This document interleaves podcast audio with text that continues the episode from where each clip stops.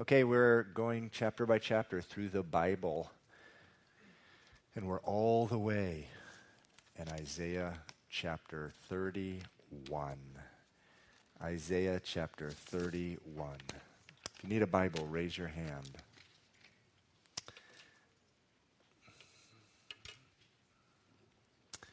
Before we begin, let's pray. Father, we just thank you so much uh, for your word. We need it, Lord. And Father, we we just want to trust in you, Lord. And Lord, these next few chapters just have a lot to say about that. How we gravitate, Lord, towards trusting in man. And Father, that's such folly, as your word makes clear. And Lord, we want to be examples of a people who trust, who trust in you, who exercise faith and not human strength, Lord. Father, by your Spirit, please speak to us. We want to change. We want to stay on the potter's wheel. We don't want to run off it. Lord, we're the clay, you're the potter. Form, fashion us, and break us if necessary, Lord. We ask that you do that. In Jesus' name, amen. So, the last time we were a couple weeks ago in Isaiah, uh, uh, Isaiah chapter 30, the theme there is similar. Chapter 31 is really picking up on uh, where chapter 30 left off. Left off begins Woe to the rebellious children, says the Lord. I'm speaking now from verse 1 of chapter 30. Who take counsel, but not of me. Who devise plans, but not of my spirit, that they may add sin to sin. Who walk to go down to Egypt and have not asked me for my advice. And so, chapter 31 picks up that's this same theme, serious issue that we see really throughout the prophetic word going back to Egypt. Verse th- uh, 1 of verse uh, of chapter 31. Woe to those who go down to Egypt for help and rely on horses, who trust in chariots because they are many, and in horsemen because they are very strong but who do not look to the Holy One of Israel nor seek the Lord. Throughout the uh, Bible, really, Egypt is a type of the world. When you see Egypt or a reference to Egypt, it's, it's, uh, it's, it's many times it's a, a reference uh, to the world. And, you know, once Israel left Egypt, they were rescued from their slavery. Uh, they were never meant to go back. And yet, they had a tendency, actually, throughout their, their, their history, of always looking back to Egypt when times got tough. In fact, they started that, right? Literally within days or weeks of leaving Egypt. And here you see about oh, this is something like 750 years later, uh, them doing the same thing. So when they, with Moses, they were like, you know, why didn't you let us stay in Egypt? Was it so we could come out here and die in the wilderness? Oh, how we miss the flesh pots, the pots of meat that they had, the leeks and onions. And this is a theme throughout the Old Testament but it's a, as always is the case a direct application in in our life be careful in times of trial and tribulation and discouragement. Oh how we start ruminating in our minds about an escape plan back to Egypt back to the world back to where God saved us from. How typical uh, is, is that. And it's so important uh, that you really sort of cut the cord uh, with the world. So he says again, Woe to those who go down to Egypt uh, for help, who rely on horses, who trust in chariots because they are many. Just a peek of where we're going to be next Sunday morning in James chapter 3. James chapter 3, verse 15 says this The wisdom of the world is not from above, but is earthly, sensual, and demonic. The wisdom from the world is earthly, sensual, and demonic. Earthly. Again, I was talking this morning uh, about this massive horse that, that I saw in Ireland last week. Just a picture of power, just muscle, just packed into this thing. I mean, uh, and, and, you know, man looks at that and draws strength from it. That's earthly wisdom.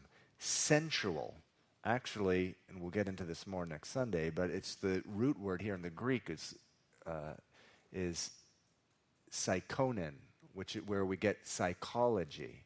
And it, it just also relates to the natural, but it, it, it's what our flesh and our emotions are drawn to. And so oftentimes we want to make decisions that are emotional, sensual, based upon our senses. And finally, demonic, you know? Satan wants us to go back to Egypt because we go back to Egypt, and oh, wow, will he just flail away at us, sift us like wheat when we go back to Egypt. But it looks awfully tempting. The context here, eh, as we've discussed, is the Assyrians, who were an enemy nation to the north, were uh, coming down and approaching Jerusalem. They were wiping out everything, every nation in their path. And uh, it was, man, when calamity comes into your life, means the Lord's trying to tell you something. Turn to Him. But they weren't, they weren't doing that. They were turning to Egypt. Looks tempting. Pharaoh at the time, although they were not as powerful as, they, as he once was, still was a power to be reckoned with, and they went down to Egypt for help. And actually, they wound up paying Egypt loads and loads of money. In a previous chapter, we, we read about at the time as the Assyrians are coming, they, they, this long caravan of donkeys and camels loaded with gold and silver. A complete waste of money. They never, Egypt never came to their help. And it, it is so much money sometimes that we invest in stuff that can't even help us. So much energy, so much of our time invested in things that can't even help us. And so the wisdom of the world, it's earthly, sensual, and demonic. Verse 2, it says, Yet he also is wise and will bring disaster and will not call back his words. Now that's referring to the Lord. So they're turning to an earthly wisdom, but verse 2, the thought is, well, he also uh, is wise. And will not call back his words, but will arise against the house of evildoers and against the help of those who work iniquity. Now, Egyptians are men and not God, and their horses are flesh and not spirit.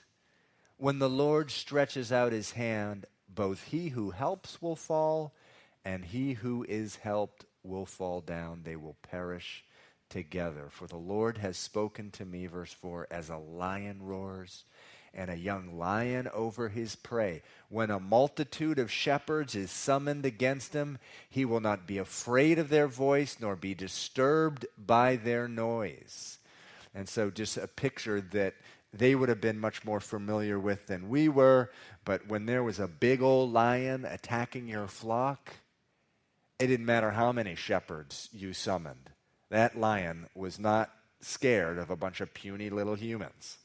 And, and, and this is the picture of the lion, the lion of Judah, who is just going to, he's going to be the one to rescue them. He is going to be, also, he's going to judge those um, who are trusting in Egypt, but ultimately, he's going to be the one to uh, destroy the Assyrian army. Verse 6 Return to him.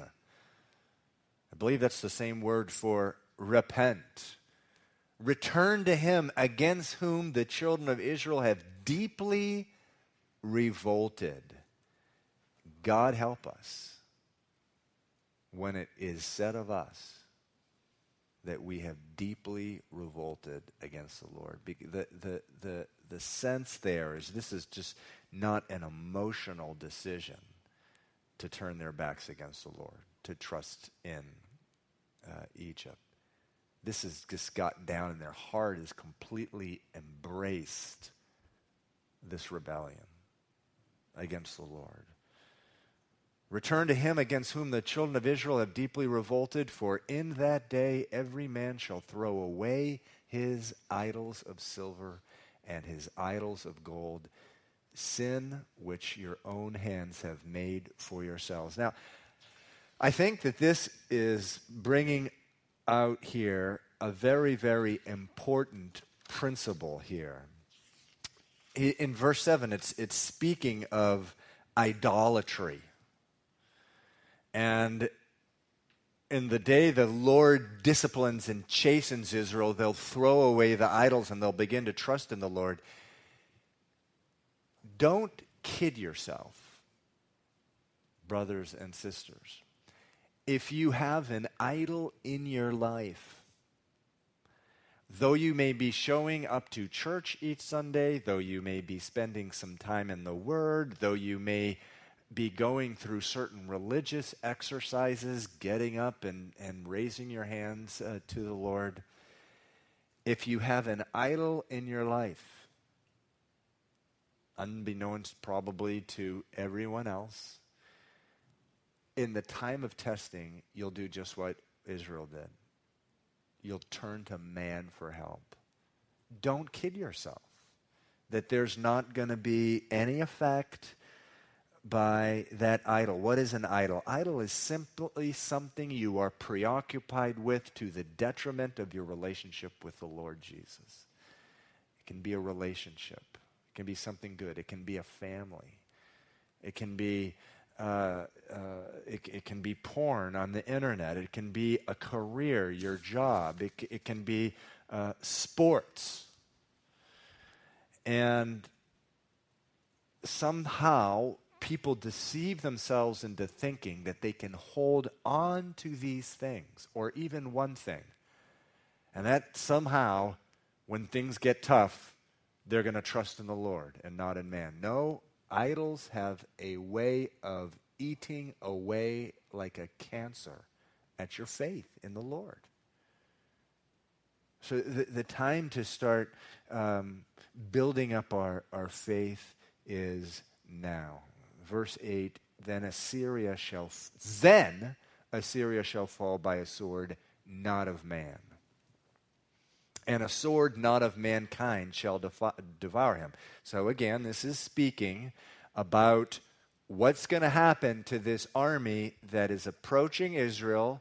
Israel's not trusting in the Lord they're trusting in Egypt. And Isaiah is prophesying look return to the Lord because you will see, your eyes will see that this Assyrian army is going to fall by the sword, but it's not going to be a sword of man.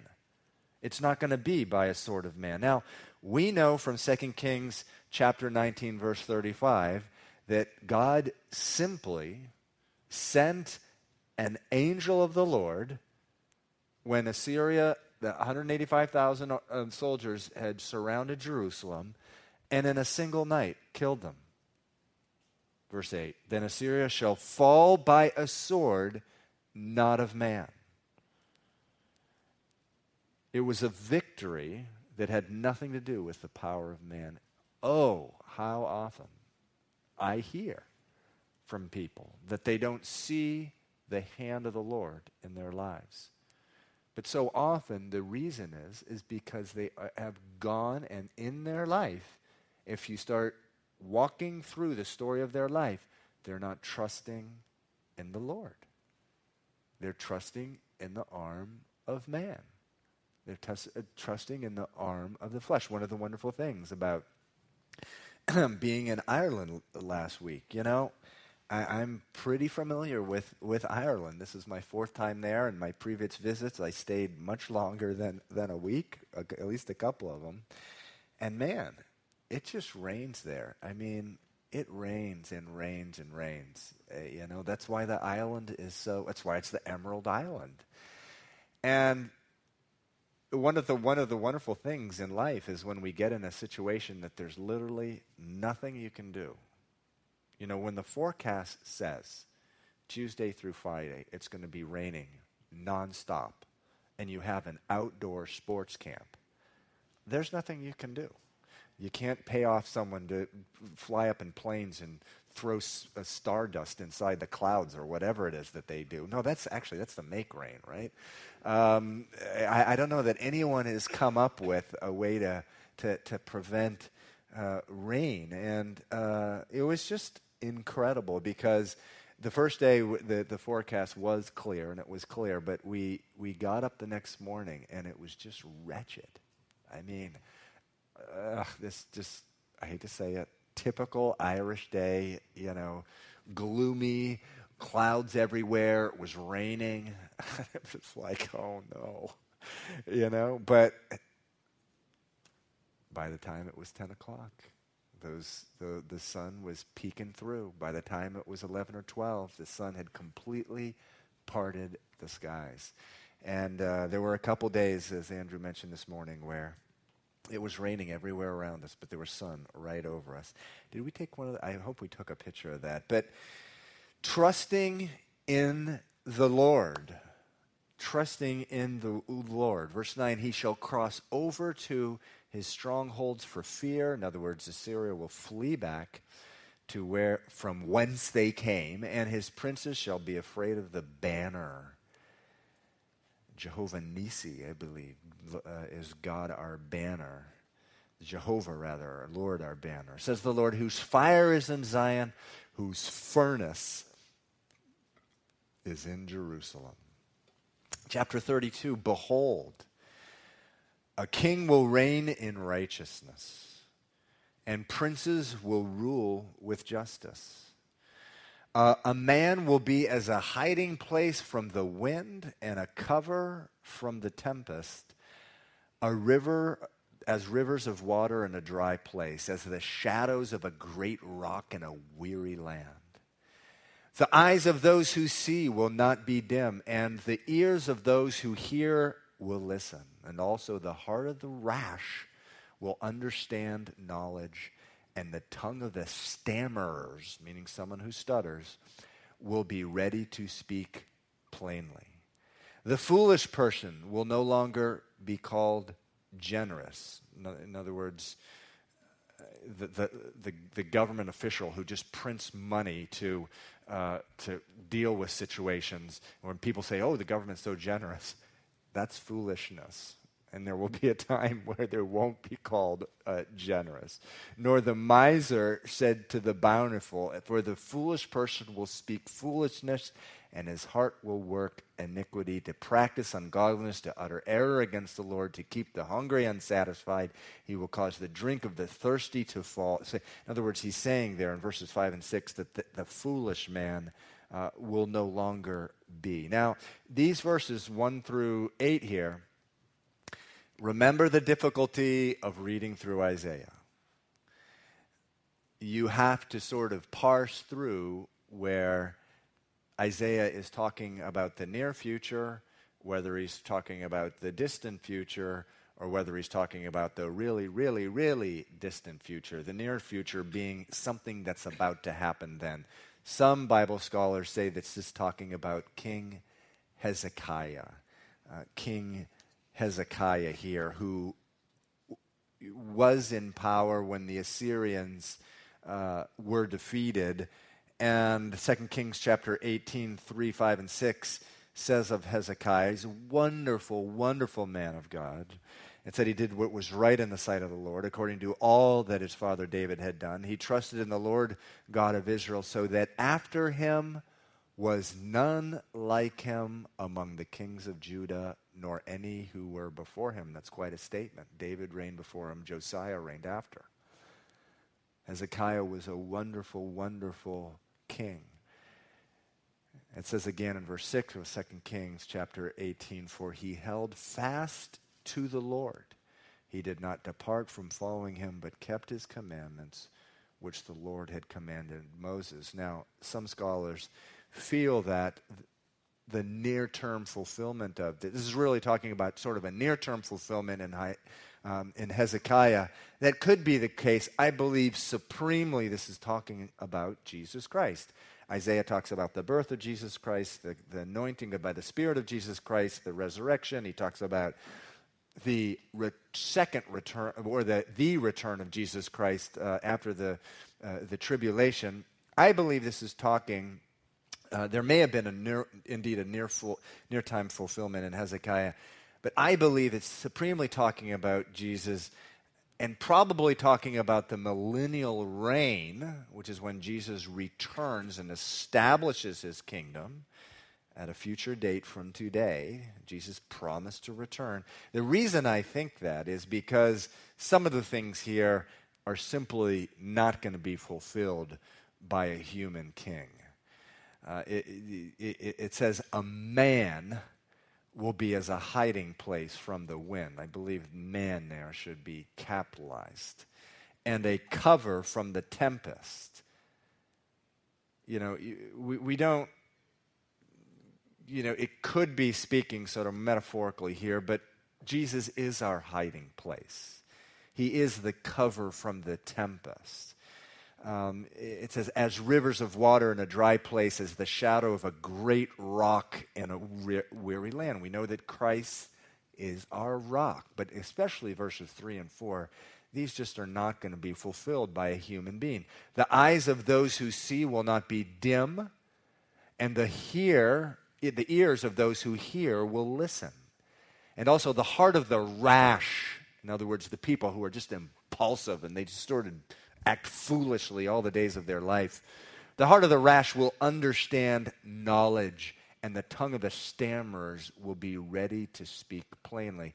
Speaking here of the eyes of the blind seeing, the ears of the deaf hearing, the tongue of the, the dumb person who cannot speak speaking, fulfilled in the life of Jesus Christ, specifically there. So Isaiah, as he many times does when he is speaking to a people who are in great suffering, is, I believe, speaking um, of the Messiah to come. Again, a shift in verse 9 of Isaiah. This is, again, one of the difficult things um, of reading through Isaiah is he, he, he shifts sometimes from one moment to the next. Rise up, you women who are at ease. Hear my voice, you complacent daughters.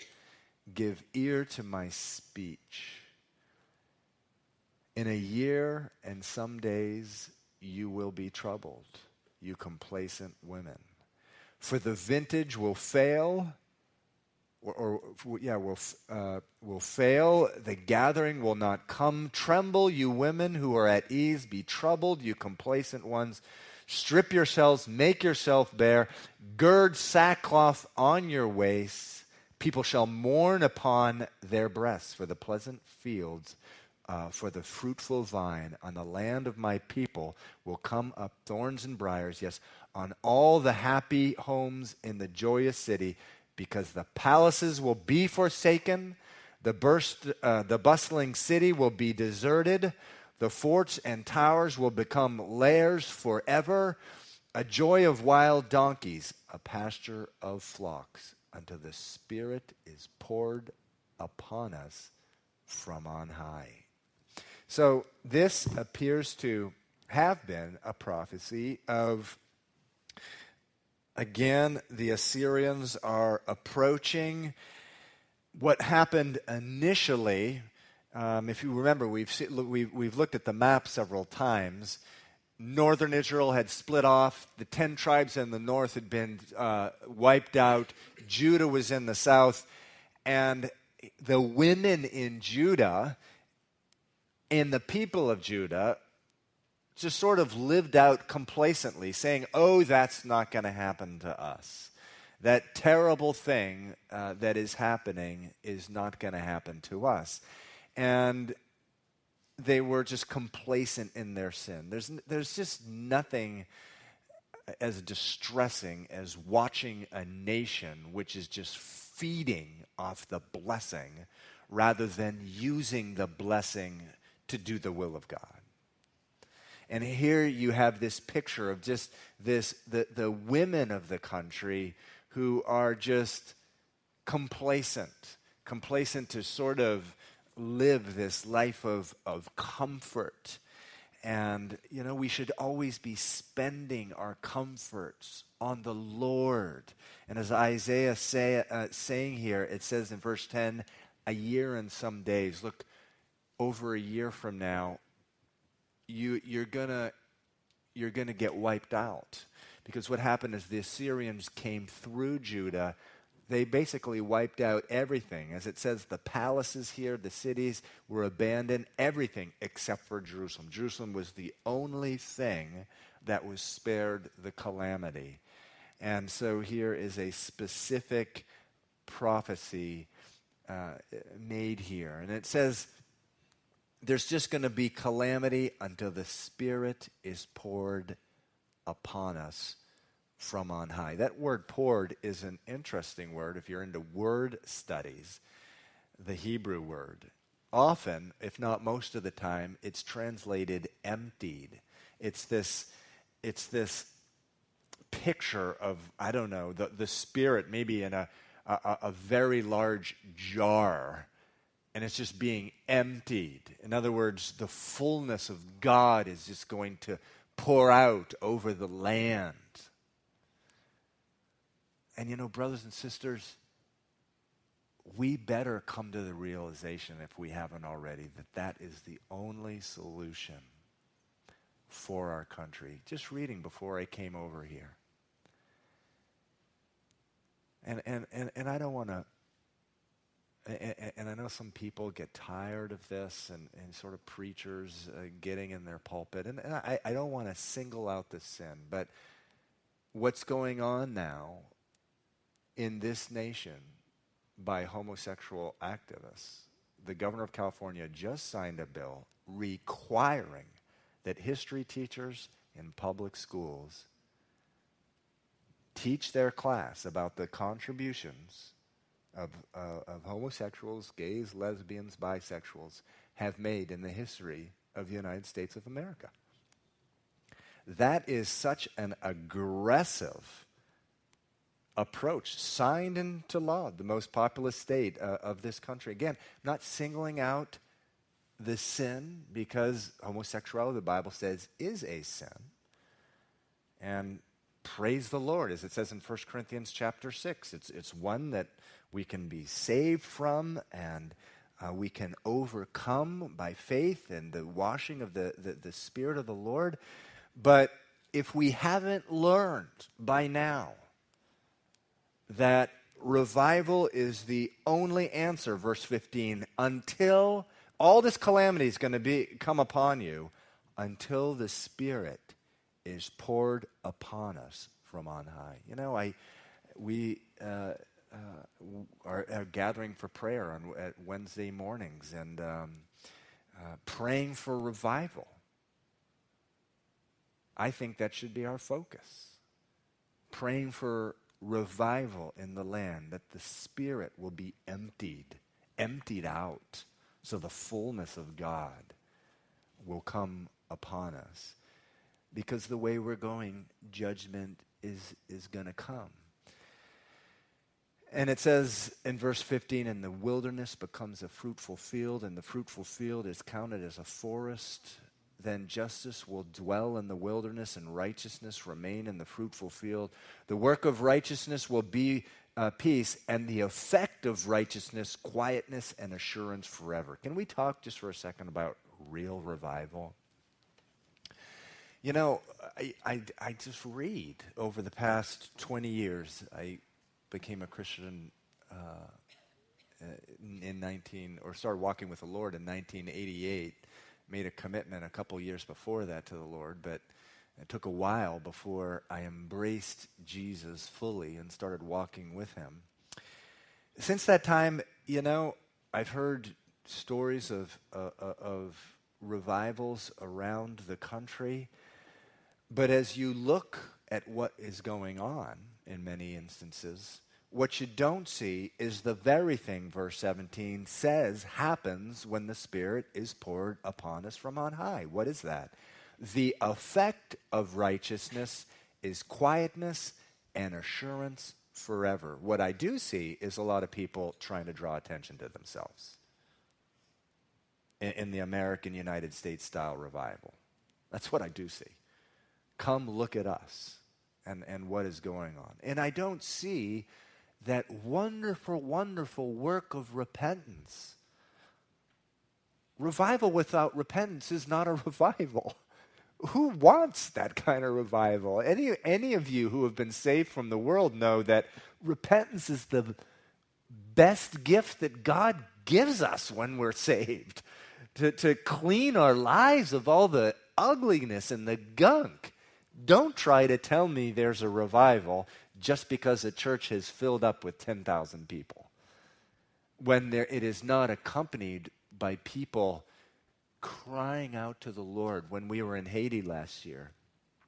We were there the same time after the earthquake where some woman in New York went to the president of Haiti and said, if you don't, uh, if you don't declare a three day fast in revival time, there's going to be a worse thing, a worse earthquake is going to happen. And, and, you know, the president was pressured into doing it. And, and so when we were there, the people were marching through the streets on the day of fasting. And you know something? It was so obvious it wasn't a revival. You know why?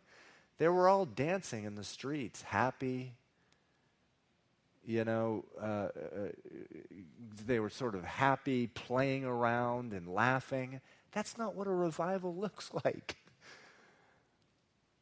you know, and, and I'm not picking on Haiti. I've already picked on the United States, and, and I tell you, we, we have forms of evil they, they don't have down there, but they have other forms of evil we don't have. And, and you didn't see that, that, that repentance, that crying out to the Lord, the weeping that has accompanied every revival of the last, every true revival of the last 400 years. The verse 17, the work of righteousness will be peace, and the effect of righteousness, quietness and assurance forever. My people will dwell in a peaceful habitation, in secure dwellings, and in quiet resting places.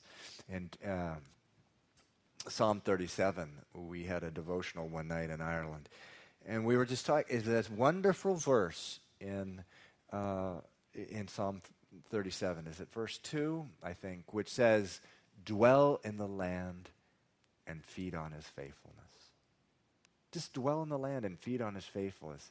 Don't be calling all kinds of attention to yourself. Don't say, oh, I'm just going to do this great thing and that great thing. And, and, and, and, and you know, the, the best evidence of, uh, uh, of repentance is a meekness, a poor poverty of spirit, a, a, a, a, quietness and assurance, and it says, and a people just dwelling in peaceful uh, habitation and secure dwellings. I think it was it's Peter in the New Testament who tells the people, look, you know, when you're living in the world, just be quiet and faithful and serve serve the Lord so that the, the governing authorities will look at you, and, and though they may accuse you of evil works, they will praise God in the day of visitation. Verse 20 Blessed are you who sow beside all waters. I just love that verse. I mean, the, the, the, the concept of sowing our seed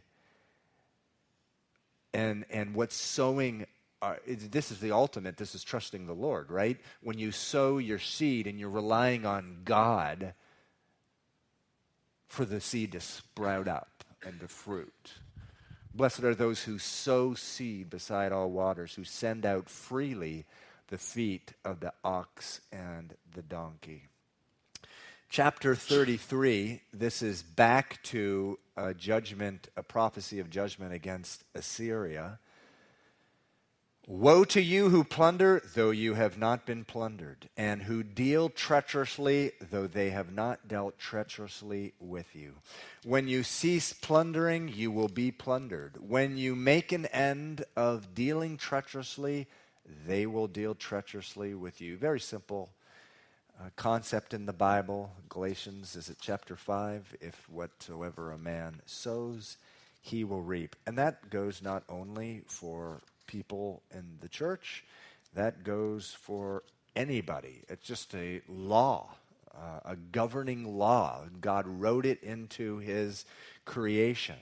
Verse 2 O Lord, be gracious to us. We have waited for you.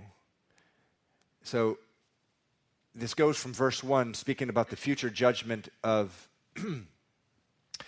Of, uh, of Assyria to in verses 2 through 4, it's, it's talking about the people of God who actually did repent, and there were those who didn't trust in Egypt, including the king, Hezekiah. If he was trusting in Egypt, he stopped doing it and he turned to the Lord.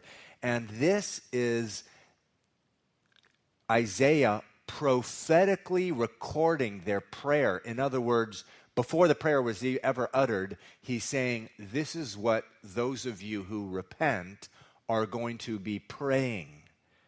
O Lord, be gracious to us. We have waited for you. That word, waiting on God, used about 50 or 60 times in the Old Testament. We wait on the salvation of the Lord. Be their arm every morning, our salvation also in the time of trouble.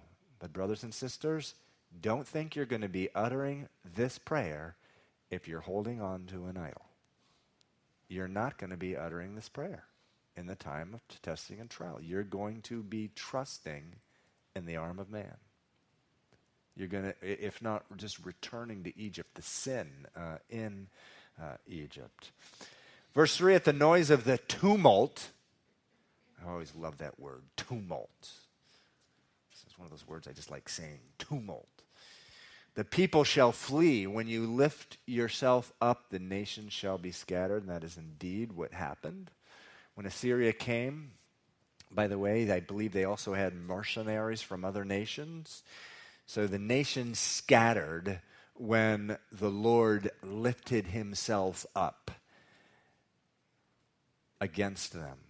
Verse 4, and your plunder shall be gathered like the gathering of the caterpillar as the running to and fro of locusts. So, locusts and caterpillars used to ravage the land. And so, the picture here is of the invading army. The Assyrians, they were like locusts, they were like caterpillars. And it says, all those caterpillars and locusts will be gathered, and he shall run upon them. He'll trample them. Verse 5 the Lord is exalted, for he dwells on high. He has filled Zion with justice and righteousness. Wisdom and knowledge will be, will be the stability of your times and the strength of your salvation. The fear of the Lord is his treasure. Now, this is, again, at least near term fulfillment, is talking about the reign of, uh, of Hezekiah, in which there was a lot of prosperity, in which wisdom uh, and knowledge provided stability to the land. But I, you know, I, I, I just, I love that last part of the verse there. The fear of the Lord is his treasure. You want to bless the Lord? Psalm 103 Bless the Lord, O my soul, and all that is within me for years, I didn't know what that meant. What does that mean to bless the Lord? I thought He blesses us. You bless the Lord by fearing Him. It says, the fear of the Lord is his treasure. And, and as I've dis, you know, taught from up here many times, this is not talking about the kind of fear that, for example, a child may have of an, an abusive parent.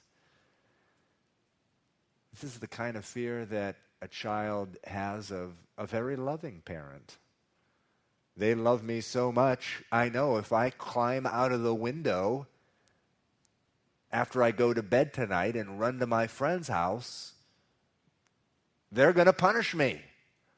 A, a, a, healthy fear of the Lord. He, he, the Bible says he spoke and the world was created. He commanded. Psalm 148, and, the, and they were created, the psalm says. And it's completely consistent with his gentleness. I've shared this with you before, but uh, when I was at um, when I was at work in the corporate world, I had a boss who I never heard this guy raise his voice or get angry ever, even once. It was just amazing and really convicting to me, by the way, to have someone with that much control um, over. He he never got mad. He never got angry. He never got angry with me ever. And it wasn't just because I was performing. It wasn't because just I was performing real well. It was this was he was really cool in a very you know high pressure uh, environment. But you know I had a healthy fear of this guy. Why? Well, because you know, if I say, "Oh, he's this guy," he, he, he is, his name was Rich. If Rich, if I, if I just go in there and show up to work an hour uh, every day, oh, he'll be he'll really gently he'll tell me I'm fired.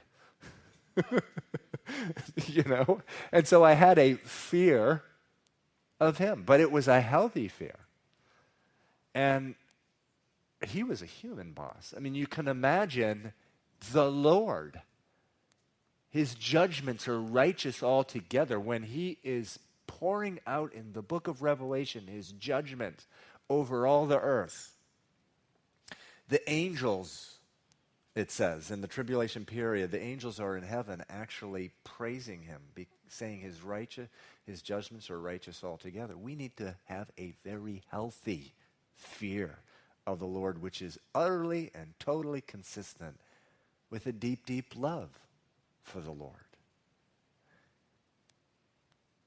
It says there, the fear of the Lord is his treasure. He, he, don't you want to be a treasure to the Lord? I do.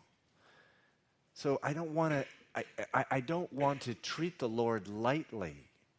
He's the Lord.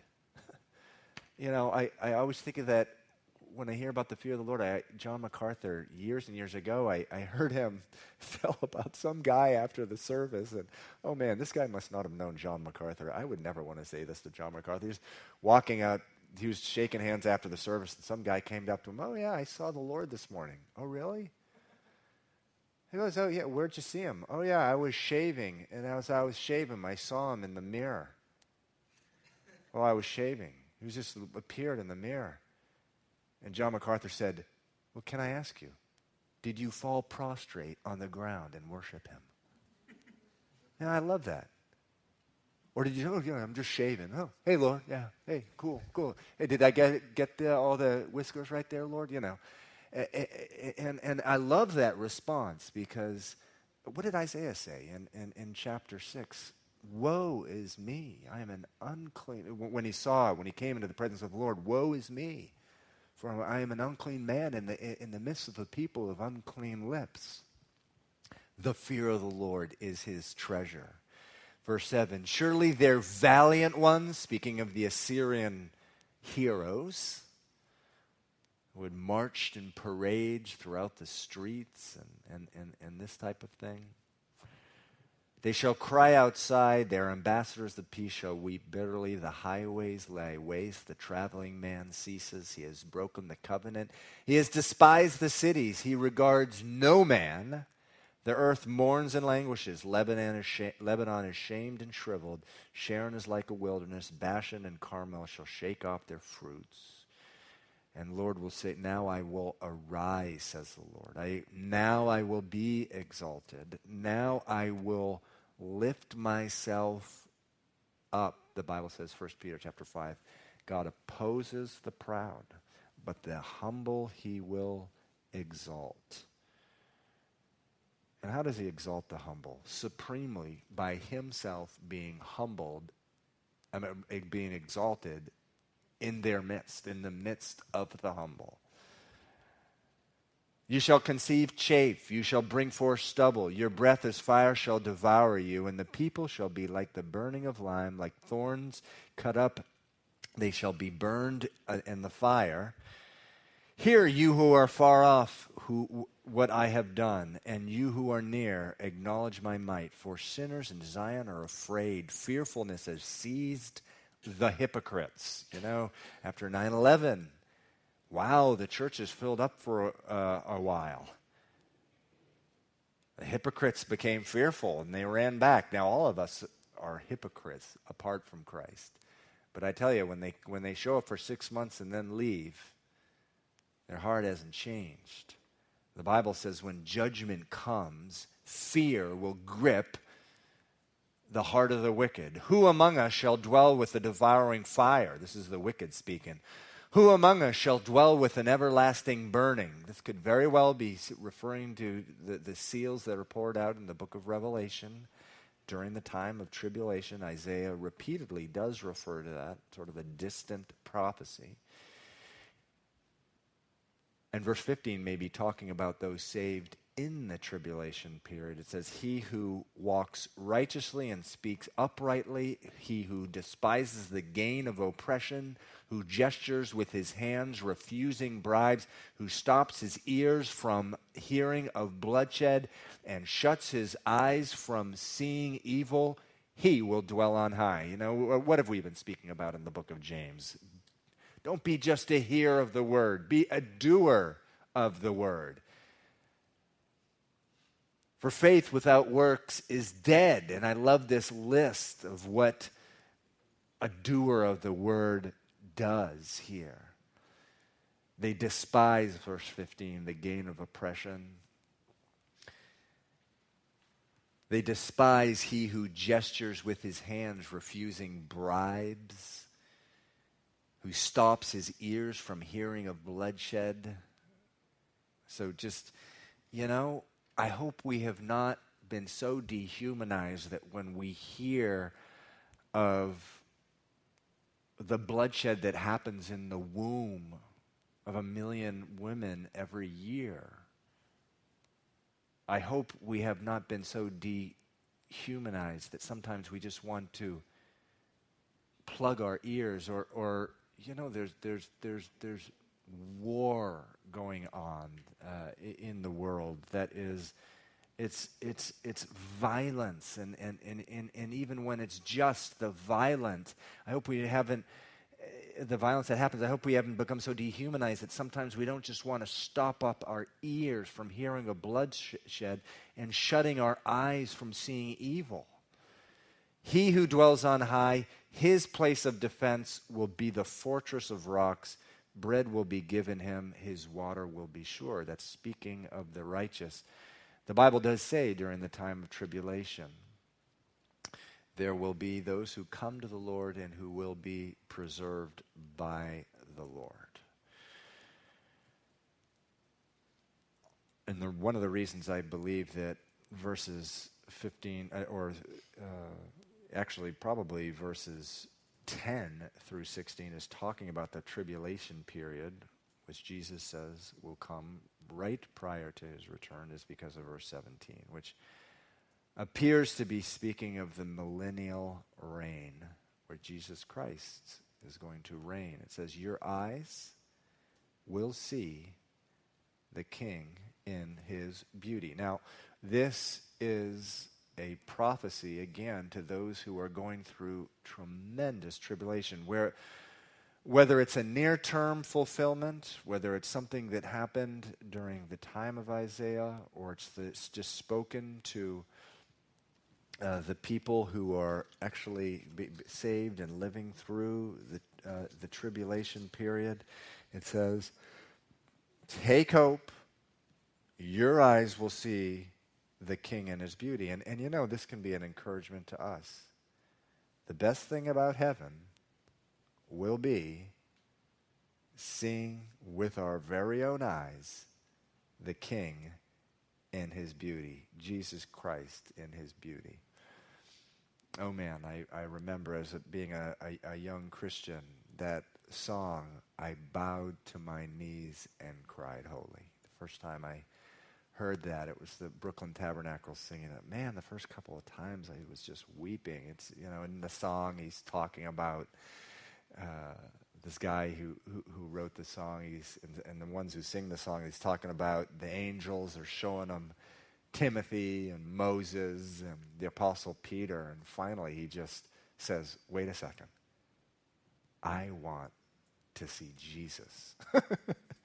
and uh, if you know, is it Michael English? If you know just how he just belts out the tenor there. I want to see Jesus. anyway, you kind of have to hear the song, but um, but but the but but. The, it, it, there's a great buildup to that because it's like, okay, it's all, it's all great. Even seeing our relatives uh, who have gone on to be with the Lord, wonderful, wonderful thing. But no comparison to seeing the King in his beauty. For now we see in a mirror dimly, Paul says in 1 Corinthians 13 12, but then we shall see face to face. Now I know in part but then I shall know just as I am also am known. Now, those in the time that Paul wrote that, mirrors were eh, not as mirrors were today. So maybe the best thing that we can, can then the mirrors were sort of, wow, is that really me sort of deal? And kind of like now we see in a mirror dimly. Like if, if a room is dark and you're trying to look in the mirror, you see the sort of the shadow of your face that's how much we've experienced the Lord in this life. We see wonderful glimpses of the Lord. The Lord gives us, by His grace, just a glimpse of, uh, uh, of heaven here. But, you know, when we get to heaven, the image will be clear. We will see Jesus with perfect clarity. With perfect clarity. Verse 18, your heart will meditate, uh, uh, uh, rather, the end of verse 17, they will see the land that is very far off.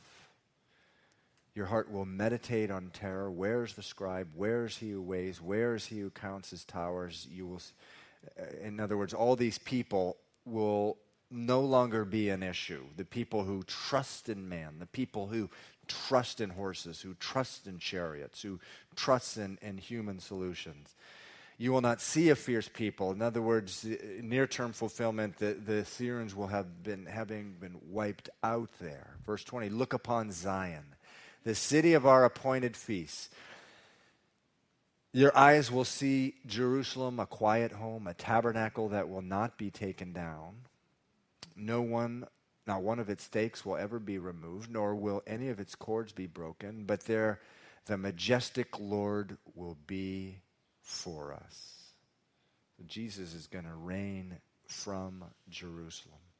A place of broad rivers and streams in which no galley with oars will sail, nor majestic ships pass by. For the Lord is our judge, the Lord is our law, uh, lawgiver, the Lord is our king. He will save us. Your tackle is loose. They should, uh, could not strengthen their masts. They could not spread the sail. So the picture there in, in, in, those few verses is that you know Israel never has had a major uh, a major river go through it, and the strength of many cities is their river. But in the millennial reign, Jesus will be our river, our judge, our king. So in verse 23, it's talking about tackle any people who fish know about tackle. That's just the lures and the bait you use to catch fish. Um, so there's not going to be real rivers there with fishermen and, this, and, and the prosperity that the fishing boats bring in. It's going to be the Lord It's going to be the Lord. Verse 24 finally, and the inhabitant will not say, I am sick. The people who dwell in it will be forgiven their iniquity. And supremely, just as when Jesus raised the paralytic, and before he did so, if you remember, he said, Your sins are forgiven to the paralytic, and the rabbis and the scribes were outraged that he would ever say such a thing. And he turns to them and says, Just so you know that it's, this is my paraphrase, much harder and a much greater miracle to forgive sins than to raise someone f- who is paralyzed. And then he turned to the paralytic and said, Rise. And the paralytic um, rose. You know, we can be paralyzed and go to hell for all eternity. What is a much bigger issue is the forgiveness of sins. And so, look, the news is great that there will be prosperity in your land. The news is great that there are not going to be people afflicting you. You won't be hungry anymore. You won't have illnesses. But supremely, you will be blessed by the fact that your iniquity will be forgiven. Your iniquity will be forgiven, which is the one thing, of course, that's required for us, for heaven, for us to have an everlasting relationship with Jesus. Okay, well, um, we end our Sunday night services. We'll pick up next week in uh, chapter 34. We end our Sunday night services with uh, prayer. Thank you, Pastor Scott. And uh, this